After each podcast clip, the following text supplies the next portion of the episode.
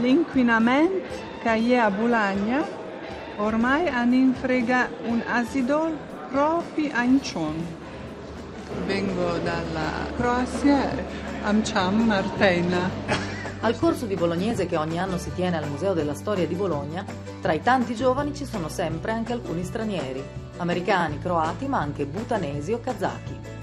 Allora, sam vnjo koja bola a Bologna sette anni Miamcham Karma asang dal Bhutan. E cosa fai la que? Mia lavoro asang impighe.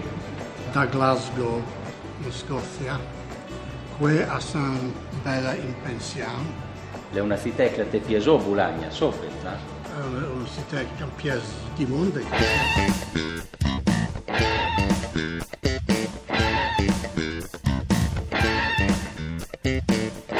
Lo sapevate che il bolognese somiglia allo svizzero tedesco? Sapevatelo.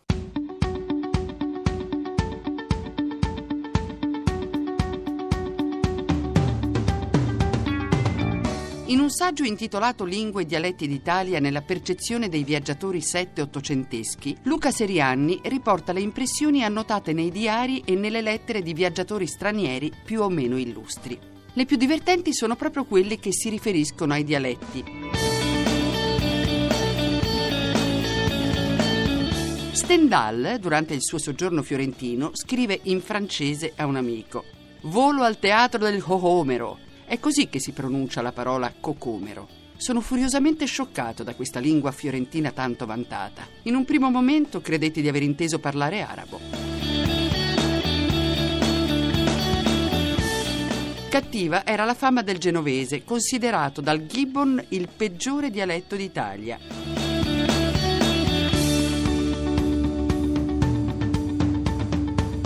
Il padre di Wolfgang Goethe, invece, aveva poca simpatia per il milanese, tanto da dire delle ragazze di quella città. È un peccato che la loro pronunzia non sia uguale allo spirito di cui sono dotate.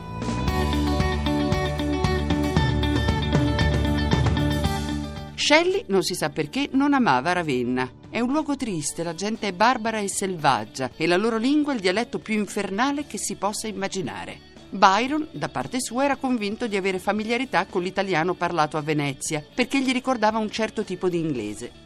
In italiano ha una certa fluenza, anche nella sua versione veneziana, che è qualcosa di simile all'inglese parlato nel Somersetshire e anche nei dialetti più classici.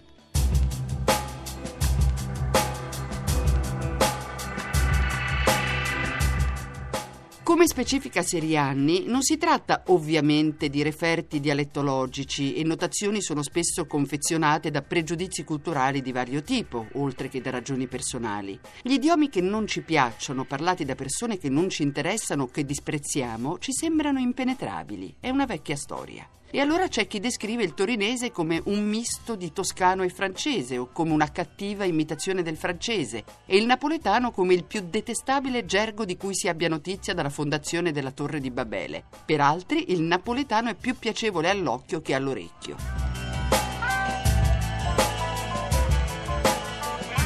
Ma l'episodio più divertente è quello raccontato dal gesuita spagnolo Lorenzo Hervas. Così accadde a me nell'arrivare a Bologna, ove avendo girato per la città il primo giorno del mio arrivo ritornai nella locanda stupito della gran gente svizzera che vi aveva trovata in tutte le strade. Il locandiere si meravigliò al sentirmi parlare di tanta gente svizzera in Bologna, ma presto si accorse del mio sbaglio e mi fece capire che i bolognesi parlavano un dialetto assai corrotto del toscano e che perciò io il credea svizzero.